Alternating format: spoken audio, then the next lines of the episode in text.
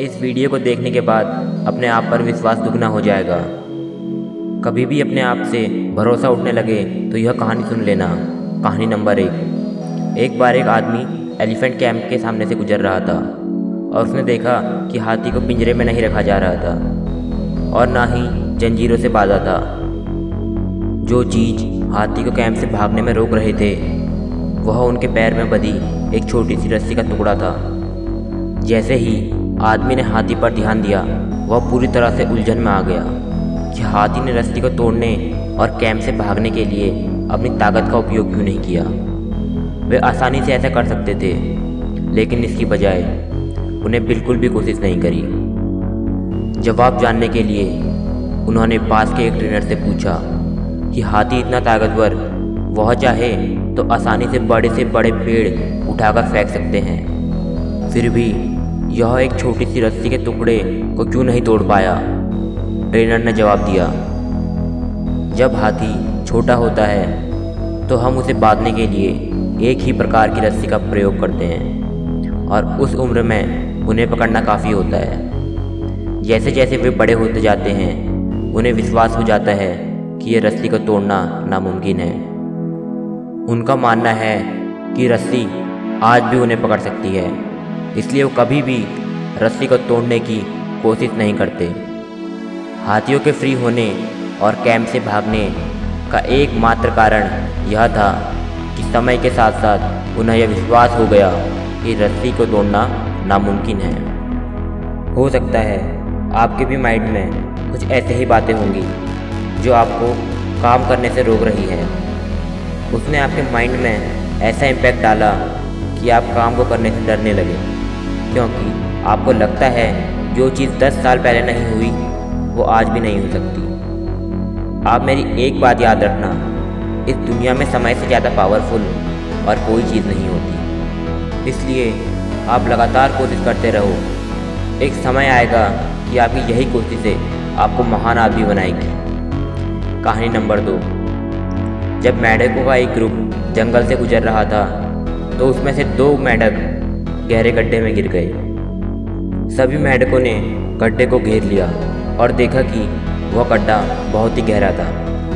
सभी मेढक उन दो मेढकों को कहने लगे, यह गड्ढा बहुत ही गहरा है। तुम यहाँ से कभी बाहर नहीं निकल पाओगे। हालाँकि उन दो मेढकों ने इस बात को इग्नोर करा और वे गड्ढे से बाहर निकलने की कोशिश करने लगे। उनकी कोशिश देखने के बावजूद गड्ढे के ऊपर बैठे मेढक सभी कहने लगे, तुमसे नहीं हो पाएगा। तुम नहीं कर पाओगे। यह गड्ढा बहुत ही बड़ा है। तुम्हारे पास इतनी ताकत नहीं है कि तुम यहाँ से बाहर निकल जाओ।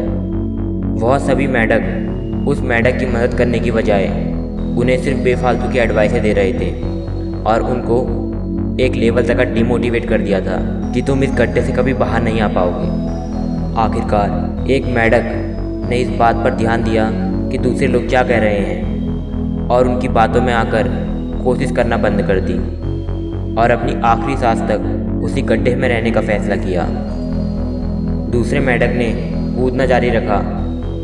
फिर से मेढकों की भीड़ उसको रोकने के लिए चिल्लाती रही और कहती, इतनी मेहनत क्यों कर रहे हो? मत करो, कोई फ़ायदा नहीं। दर्द भरी मौत से अच्छा तुम भी हार मान लो और इसी गड्ढे में रहो। वह मेढक इनकी बात सुनकर और ज़ोर ज़ोर से कूदने लगा। बाहर वाले जितना चिल्लाते वह मैडक उतना कूदता, उतनी पावर लगाता और आखिरकार वह उस गड्ढे से बाहर निकल गया। सभी मैडक हैरान हो गए। उन्होंने उससे कहा, तुमने ये कैसे कर लिया? हम तुम्हें इतना बोल रहे थे। रुक जाओ, मत करो, तुमसे नहीं हो पाएगा।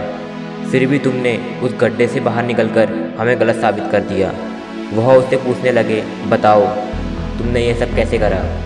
तभी वहाँ से एक बूढ़ा मेढक आता है और वह उन्हें बताता है कि जिस मेढक को तुम बोल रहे थे, तुम ये नहीं कर पाओगे।